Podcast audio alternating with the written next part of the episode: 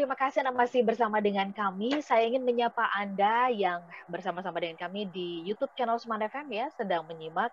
Silakan Anda bisa tinggalkan pesan di YouTube channel Smart FM di live chatnya. Kemudian saya juga ingin menyapa Anda yang ada di Makassar dan juga Manado. Selamat pagi untuk Anda di sana. Semoga mataharinya cerah ya dan uh, semangat dalam beraktivitas. Saya juga ingin menyapa Anda yang ada di Banjarmasin dan juga Balikpapan. Apa kabar untuk Anda yang ada di Medan, di Palembang, dan juga Pekanbaru? Kita jumpa kembali pagi hari ini. Dan saya juga ingin menyapa Anda yang ada di Yogyakarta, di Surabaya, ya, di Jakarta, Depok, Tangerang, Bekasi, Bogor, dan kota-kota penyangga di sekitarnya. Wah, kalau dengar eh, kota-kota yang tadi saya sampaikan, mungkin Anda langsung kebayang kalau ke Yogyakarta saya kebayang kuliner uh, bakmi Jowo. Ah. Atau tempe gembusnya itu loh ya yang bikin kangen. Mudah-mudahan nanti uh, kalau suasana sudah sudah uh, lebih baik anda semuanya juga bisa berkunjung ya ke sanak family dan sebagainya ke berbagai kota yang tadi saya sebutkan. Kita lanjut lagi smart listener. Di kesempatan pagi hari ini kita bahas mengenai ghosting ya di dalam kehidupan masyarakat. Ternyata ini bukan perkara urusan cinta aja, tapi juga dalam segala hal. Tadi ada tiga aspek atau tiga uh, hal kira-kira yang bisa membuat orang tuh melakukan ini, mulai dari nggak berani bertanggung jawab, ya, uh, artinya juga tidak punya niatan yang baik dan tidak punya skill untuk menyampaikan uh, isi hati ya yang ada di dalam perasaannya seperti apa. Nah, pertanyaan selanjutnya kan oke, okay, kalau gitu Pak Arfan supaya kita punya skill uh, yang mumpuni gitu ya uh, dalam hal itu tuh apa yang mesti kita lakukan? Nah, ini kita yang perlu belajar sama Pak Arfan begitu. Bagaimana uh, tekniknya supaya kita bisa uh, belajar dalam hal itu. Silakan Pak Arfan. Terima kasih Mbak Ola ya. Jadi uh, kurangnya skills itu hanya salah satu aspek sih sebetulnya ya. Okay. Karena kalau kita punya uh, tanggung jawab gitu, kita akan tetap menyampaikan walaupun mungkin terbata-bata, walaupun mungkin penyampaiannya tidak mulus gitu ya. Tapi kan sebetulnya pendorong utama kan adalah saya harus bertanggung jawab nih gitu. Uh-huh. Saya harus bertanggung jawab gitu ya. Jadi sebetulnya kurangnya skills itu hanya merupakan faktor uh, penunjang saja, faktor tambahan saja gitu. Ya. Tapi yang paling yang paling penting kan adalah mempertanggungjawabkan. Jadi walaupun putus cinta gitu ya, putus cinta sama-sama sakit hati gitu ya. Uh, orang yang diputuskan pasti sakit lah ya. Tetapi uh, dia tidak bertanya-tanya gitu Mbak Ola. Kan yang paling jahat itu kan adalah membuat orang bertanya-tanya gitu. Uh-huh. Uh-huh. Ya, jadi saya ada sebuah kasus ini, ini ini bukan terjadi di era sekarang ya. Jadi ini belum ada teknologi komunikasi yang secanggih sekarang ini. Ini salah seorang sahabat saya ini yang bercerita dia di ghosting sama ayahnya. Uh-huh. Ya, jadi okay. waktu itu sahabat saya itu baru jadi baru usia lima tahun ya mbak. Jadi bayangkan sebuah keluarga kecil, ya ada sepasang suami istri, ada dua orang anak, uh-uh. sahabat saya dan adiknya sahabat saya lima tahun, adiknya empat tahun gitu. Ya, satu ketika dan ini dikenal sebagai pasangan yang harmonis, Mbak Ola. Ya, pasangan harmonis gitu ya. Satu ketika si bapak ini dapat penugasan ke luar negeri. Oke. Okay. Selama empat tahun.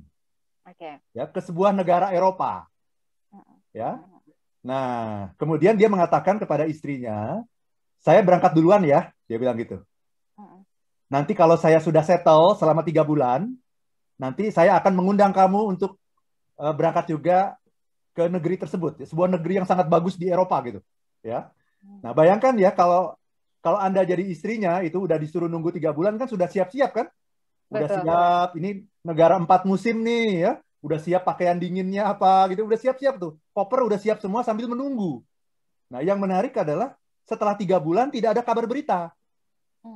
Nah ini terjadi bukan di era milenial sekarang ini gitu, di mana kita bisa kontak dengan sangat bebas gitu ya. Betul. Itu paling dan kita bisa mencari jejaknya di digital lah gitu ya. ya.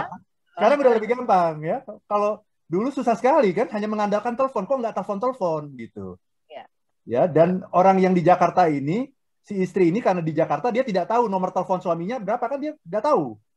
Nah, setelah tiga bulan kok ditunggu-tunggu tidak ada kabar berita sama sekali, udah mulai was-was kan? Ya, ternyata nggak lama kemudian muncul surat cerai. Wow. Bayangkan itu. Hanya muncul surat cerai tanpa penjelasan apa pun gitu. Ya, dan di kemudian hari ditemukan bahwa memang si suami ini sudah menikah lagi. Okay. Di negeri Eropa itu dan istrinya sudah hamil sebelum menikah. Oke. Okay. Gitu ya. Yang ingin saya katakan adalah ini ini uh, menyakitkan sekali gitu yang namanya ghosting seperti ini ya. Ini kan sebuah contoh ya. Ini menyakitkan sekali gitu karena orang dibiarkan bingung, orang dibiarkan bertanya-tanya, orang dibiarkan untuk menerka gitu. Ini sebetulnya apa ya yang terjadi ya? Karena ketika pergi itu baik-baik semua. Ini keluarga harmonis gitu. Ya, ya. bahkan uh, teman-teman di kantor itu mengatakan ini suami istri yang sangat mesra gitu. Bayangkan ya. itu. Dan itu ter, terjadi terus-menerus sampai sekarang. Ini sudah berpuluh-puluh tahun kemudian ya dan keduanya masih hidup gitu. Tidak ada saling sapaan apa pun gitu. Jadi betul-betul ghosting sudah hilang. Dan ini menurut saya ini kejam sekali gitu ya. Ini kejam sekali gitu ya. Jadi kawan saya waktu itu baru berusia lima tahun ya dan okay. sekarang sudah seusia saya gitu mbak Ola. Ya, ya. kebayang itu um, uh, ada unsur di PHP unsur diabaikan ya betul, unsur betul. tidak diperdulikan dan sebagainya. Padahal uh, sebenarnya sudah sangat ya punya ikatan, punya alasan kuat untuk bertanggung jawab karena sebagai ayah begitu ya. Betul. Uh, dengan dua anak dan dua anak ya. Oke, oke, oke. Bisa kebayang lah suasana nah, perasaannya kayak gimana gitu ya. Jadi, jadi kalau itu bukan bukan uh, karena ketidakmampuan berkomunikasi Mbak Ola, tapi karena tiadanya niat baik sebetulnya. Tidak adanya niat baik. Tapi bisa jadi uh, tidak adanya niat baik itu yang akhirnya menggugurkan semua skill kali ya Pak Arfan. Betul betul ya? betul ya. Makanya saya bilang kalau kalau tidak mampu berkomunikasi tapi selama dia masih punya niat baik, kan dia ya. bisa menyampaikan gitu. Mungkin akan ya. terjadi pertengkaran hebat dan sebagainya, tapi itu masih bagus karena orang tidak dibiarkan bertanya-tanya, menerka-nerka, kemudian hmm. menghayati uh, sendirian begitu ya dalam ya. ketidakpastian ya. uncertainty ya. itu kan ya. itu yang luar biasa betul. itu mbak Ola ya, ya. ya. tapi uh, itu untuk kemampuan komunikasi uh, kemampuan communication skill tapi yang namanya tiadanya niat baik itu menggugurkan semuanya betul Iya, ya kan, nggak ada niat baik itu menggugurkan segalanya. Oke, Pak Arfan, uh, untuk memelihara nih ya, memelihara niatan baik itu gimana sih gitu? Itu ya. susah nggak sih sebenarnya ya? Tapi nanti sebentar kita ke ke WhatsApp dulu yang sudah masuk. Uh, di kesempatan pagi hari ini siapa-siapa aja nih yang punya pengalaman di ghosting gitu kan ya. Uh, kita coba ke uh, uh, uh, uh, sebentar. Saya mau jumpai ada uh, Yanes Rantau Awan. Ya Pak Yanes. Uh, bagaimana kalau ghosting itu sebagai sebuah refleksi katanya seperti itu. Seperti tulisannya Pak Depri GS reaksi orang-orang di dekatmu itu adalah gambaran siapa dirimu. Wow, ini dalam. Nanti Pak Arfan boleh kasih tanggapan ya. Ada Ibu Evita di Palembang. Um, uh, pernah jadi ghosting tapi itu dulu saat masih remaja ya saya kabur kalau ada yang mau dekat-dekat PDKT masih musim surat cinta katanya begitu ya Pak Arfan oke okay. Sekarang udah nggak musim ya? Nggak musim. WA, WA sekarang ya. WA. Ada Pak Ridwan di Jakarta bicara sifat manusia tadi. Apakah mungkin orang melakukan ghosting atau muntaber katanya begitu? Mundur tanpa berita. Nah, oh iya iya iya iya. Ya, muntaber agak kurang kurang catchy ya didengerinnya ya. Itu catchy banget gitu. Itu karena kecewa dan marah ngambek gitu ya. Eh, bagaimana bisa mendeteksi hal uh, ini sebelumnya. Silakan Pak Arfan sedikit sebelum kita jeda mungkin bisa dikasih komentar Pak Arfan. Ya, bagaimana mendeteksi? Ya sulit, Mbak. Ya. Yang namanya ghosting itu biasanya perilaku yang tidak pernah terbayangkan sebelumnya. Bener. Tidak pernah terdeteksi gitu. Karena mendadak. Karena kita juga lagi terlena dengan hubungan yang manis itu gitu ya Pak Arfan Betul. ya. Hubungannya juga tidak selalu manis sih, Mbak. Misalnya sudah okay. terjadi beberapa kali ketidaksepahaman gitu ya, pertengkaran tapi selama ini selalu bisa diselesaikan dengan baik gitu. Jadi ghosting itu selalu tanpa tanda. Namanya juga ghosting. Kalau ada tandanya itu bukan ghosting gitu.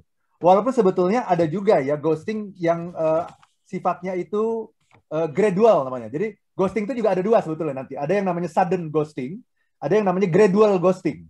Gitu ya. Gradual ghosting itu seperti kalau istilah radionya tuh fade out gitu. Oke. Okay. Fade out gitu. Itu namanya gra gradual ghosting. Jadi kalau misalnya kita berhubungan sama orang, tiba-tiba kok dia menjawab WA kita lama sekali gitu. Ya, seminggu baru dijawab misalnya gitu ya. Kemudian sekalinya menjawab itu mungkin hanya dengan satu kata misalnya. Ya, tidak gitu. No, yes gitu. Cuma seperti itu atau cuma kasih jempol gitu. Nah, itu sebetulnya sudah dia sudah ngasih tanda tuh sebetulnya yang namanya ghosting. Tapi itu namanya gradual ghosting gitu. Tapi lebih banyak sih dalam kehidupan kita itu namanya sudden ghosting. Jadi ghosting tuh ya emang tiba-tiba karena kalau sudah ada tanda-tandanya itu sudah ter. Sudah terdeteksi ya deteksi. kan. itu bahaya itu ya. Kalau di kantor itu gajinya bisa ditahan dulu tuh ya gitu ya. Iya benar. Gitu. Benar, benar. Oke. Okay. Kali itu sudden ghosting ya. Nah, sudden apakah ghosting. itu bisa karena perilaku kita mencerminkan perilaku kita bisa, Mbak? Oke, okay. ditahan sampai di situ dulu, Pak Arman. Kita jeda ya untuk satu sesi ya, yang terakhir. Listener dan juga sahabat yang bergabung, terima kasih untuk Anda yang sudah berbagi pengalamannya, pernah digostingin, atau juga ada mungkin yang mengghostingin orang. Silakan boleh di-share ke 0812 11 12 959 untuk satu sesi yang terakhir. Listener dan juga sahabat yang bergabung, terima kasih Anda masih menyimak Smart Happiness satu sesi yang terakhir ya. Di kesempatan pagi hari ini kita membahas tema ghosting ya. Di YouTube juga sudah ada yang bergabung. Pak Arfan, saya izin membacakannya ada dari akun Yami rasanya by Yami Dimsum. Pernah di ghosting pembeli online katanya. Berhari-hari tanya detail nawar-menawar gitu ya, eh, minta diskon, bonus, terus kemudian free ongkir. Tapi kemudian pada akhirnya dia menghilang tanpa kabar, nggak jadi beli. Oke, okay, ya. ya nggak apa-apa itu anggap saja penjajakan gitu kan ya Pak Arfan. Nah, kemudian dari WhatsApp ada uh, Ibu Laniwati di Lampung ya, terjadi jika hubungan persahabatan uh, mengalami ghosting itu karena urusan pinjam meminjam uang katanya. Nah, iya, itu paling banyak tuh, Bang. Paling banyak ya. Kemudian ya. ada oke okay, Ibu Lani tadi sudah, Ibu Yuni di Pangkal Pinang uh, saya pernah mengalaminya ya uh, dan membekas sampai saat ini. Oke, mudah-mudahan bekasnya sudah sembuh ya, Ibu. Jangan disimpan-simpan bekasnya. Kemudian Ibu Leli Wahyuniar, saya pernah di ghosting oleh konsultan saya. Saya sudah bayar uang muka untuk suatu pekerjaan, dia ghosting tanpa menyelesaikan bahas ya. Ternyata kalau nggak ada niat baik begitu, uh, ya segala skill jadi gugur gitu ya. Betul, Sekarang jadi sekali. gugur gitu. Ada Pakar Moses, uh, oke. Okay. Uh, eh, iya, ini mungkin cocok banget di bulan Halloween kali ya, Pak Arfan ya soal jadi ghosting mengghosting gitu ya. Selain da, ada isu dari kejadian yang enggak uh, surprise dari pasangan yang putus di tengah jalan. Alright, oke okay lah, putus di tengah jalan itu uh, saya pikir uh, sesuatu yang uh, ya nggak ada yang istimewa sih sebenarnya. Biasa aja. Orang uh, putus gitu. Tadi Pak Arfan aja cerita dia sudah punya anak dua dan siap-siap mau berangkat gitu. Itu bahkan tiba-tiba disodorkan surat bercerai. Itu jauh lebih parah ibaratnya seperti oh. itu ya. Uh, terus kemudian ada ibu Naila Naili di Surabaya. Saya dulu pernah ghosting habis PDKT sama seseorang selama tiga bulan terus saya menghilang tanpa alasan. Tiba-tiba aja ya. Nggak ada rasa lagi sama dia. Saya bilang benar nggak sih Pak Arfan mohon koreksinya ya kan dalam hubungan eh, antar manusia khususnya hubungan percintaan gitu ya, ya. kayaknya uh, hilang rasa terus kemudian nggak melanjutkan lagi sebelum menikah itu kayaknya sesuatu yang ini nggak sih normal-normal aja nggak sih kalau ya. menurut Parvan bagaimana? Ah, dalam hubungan percintaan apakah kalau ada rasa bosan, hilang rasa dan sebagainya itu wajar atau tidak? Menurut saya itu manusiawi Mbak Ola. Ya, itu sangat manusiawi. Tapi tentu saja kita nggak boleh begitu. Nah ini ini kita bahas dalam talk show yang lain lagi nih nanti nih, okay. ya. Bukan di sini, ya. ya, bukan di sini, gitu ya. ya. Tapi yang ingin kita bahas di sini adalah ya kalau anda memang mau putus dan sebagainya, ngomong, gitu. Ngomong, tunjukkan muka anda gitu, tunjukkan wajah anda face to face gitu. Terlepas dari anda punya skills atau tidak, akhirnya berantem, ya udah itu adalah resiko. Anda harus gentleman dong gitu ya menghadapi segala sesuatu dengan penuh tanggung jawab gitu. Jangan membiarkan orang itu bertanya-tanya itu itu terutama dalam hubungan percintaan ya. Itu sakitnya luar biasa itu mbak. Membiarkan orang bertanya-tanya kok selama ini dia baik-baik aja ya? Kemudian dia menebak-nebak apa yang terjadi dia membayangkan ya Allah itu create uncertainty. Nah yang lebih jelek lagi ada sebuah perilaku nanti kapan-kapan kita bahas ya mbak Ola ya. Oke okay, oke. Okay, yang namanya uh, zombieing. Pernah dengar nggak? Zombieing. Zombie. okay. ya. jadi zombieing itu gini uh, orang melakukan ghosting gitu ya, melakukan ghosting kan itu udah sakit ya. Eh, korban ghosting itu kan sakit sekali ya. Kemudian setelah beberapa lama dia berusaha berperang dengan dirinya, mengalahkan dirinya, mengikhlaskan semuanya, tutup buku, close ya, close semuanya. Dia sudah move on. Setelah dia move on, Nah ini orang yang mengghosting dia muncul lagi. Oke. Okay. Mulai mendekati lagi. Nah ini perilaku yang yang berbeda. Nanti kita akan cari waktu di talkshow yang lain untuk membahas ini. Ini namanya bukan ghosting tapi zombieing. Dari kata zombie. Jadi zombie itu adalah orang yang udah mati tapi dia muncul lagi gitu. Ya, Kayak ya. arwahnya muncul lagi, mulai mengganggu kita lagi. Jadi ya.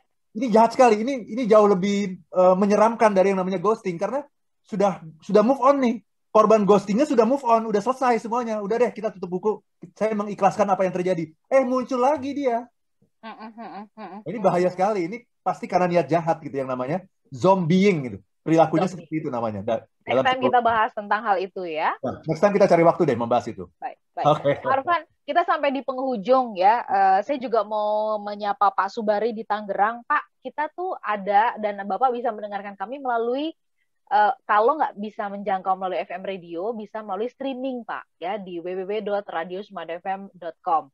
Kemudian di YouTube selalu update Pak. Selalu ya. Betul. Jadi Bapak bisa kok ya langsung uh, begitu ini selesai. Ini ini juga kami sedang live di YouTube. Jadi kalau Bapak masuk ke YouTube uh, kemudian klik channel Smart FM, kami ada di situ saat ini ya. Baik, kita uh, juga punya siaran ulang di hari Minggu banget uh, cara ya untuk bisa Anda menjangkau kami. Pak Arfan, kita sampai di penghujung uh, ya. bahwa ghosting itu ya ternyata sangat erat sekali, dekat sekali ada di dalam kehidupan kita. Tapi tadi Bapak sudah ungkapkan di balik ghosting ini ada apa sih gitu ya. Ternyata yang paling bulat itu kan adalah soal niatan uh, baik tadi. Nah, apa yang bisa kita lakukan untuk tetap menjaga merawat niat baik kita ini loh Pak Arfan? Karena kan uh, rasanya godaan untuk ya ya menghindari pain itu tadi tuh besar sekali begitu Pak Arfan. Ya, terima kasih. Itulah sebabnya kita punya talkshow seperti ini Mbak Ola. Oke. Okay. Ya. Dalam talkshow ini kan kita selalu mengedepankan apa yang namanya cinta, apa yang namanya kasih, apa yang namanya compassion, apa yang namanya empati gitu. Mm-hmm. Orang-orang yang melakukan ghosting itu adalah orang yang tidak punya kasih, tidak punya compassion, tidak punya empati gitu. Dia tidak bisa membayangkan betapa sakitnya orang yang di ghosting itu Mbak Ola. Sakit sekali gitu. Karena orang itu dibiarkan dalam ketidakpastian. Kalau dia ngomong face to face, walaupun omongannya itu menyakitkan, tapi orang diberikan ketenangan dalam bentuk certainty, dalam bentuk kepastian. Oh, seperti itu faktanya. Oh, pasti. Tidak membiarkan orang bertanya-tanya sendirian. Itu jahat sekali, Mbak Ola. Ya. Jadi uh, kita harus lihat bahwa di dunia ini bukan hanya menghindari pain saja yang penting, menghindari kesakitan saja yang penting, tapi merawat karakter Anda gitu. Uh-huh. Jadi orang yang melakukan ghosting itu adalah orang yang cacat karakter, Mbak Ola. Uh-huh. Ya, dia tidak punya kasih sayang, dia tidak punya empati. Dan ini berbahaya sekali kalau dibiarkan karakter seperti ini hinggap di diri Anda, ya, meracuni diri Anda gitu. Dan itu akan menghapus banyak kebaikan Anda yang lain. Dan kalau sekali kita berhasil ghosting, besok-besok ada kecenderungan kita akan melakukan hal yang sama gitu dan orang seperti ini apalagi di zaman sekarang ini ya di mana teknologi sangat berkembang itu kan semua orang bisa dipantau ke mana pun dia pergi kan Benar. jadi ini bahaya sekali akan merusak karir anda merusak kesuksesan anda dan juga merusak kebahagiaan anda mbak Ola. Oke, okay. ini uh, rasanya pas banget kalau seandainya kita mengingat pepatah lama sebenarnya, tapi ini bagus sekali untuk mengingatkan, ya. mengingatkan tadi yang Pak Arfan katakan ya, bahwa uh, orang yang yang uh, memiliki kasih itu ya tidak akan melakukan seperti itu gitu tidak akan membiarkan orang bertanya-tanya so jadi benar sekali kalau uh, leluhur-leluhur kita punya pepatah datang tampak muka gitu ya, ya maka pergi juga harus tampak punggung begitu. Betul, betul. Dan smart listener, uh, kita tutup perbincangan kita di kesempatan pagi hari ini dengan pepatah tadi ya selalu datang tampak muka dan pergi tampak punggung. Kami juga mau pamit ya. ya. Uh, minggu depan kita akan jumpa kembali siaran ulangnya ada di hari Minggu jam 7 malam. Pak Arfan sehat-sehat ya Pak Arfan ya. Sama-sama Mbak Ola. Depan. Saya Lanur Lija. Dan saya Arfan Pradiansyah. If you know be, If you happy, be happy, be happy, be happy now. Oke. Okay. Demikian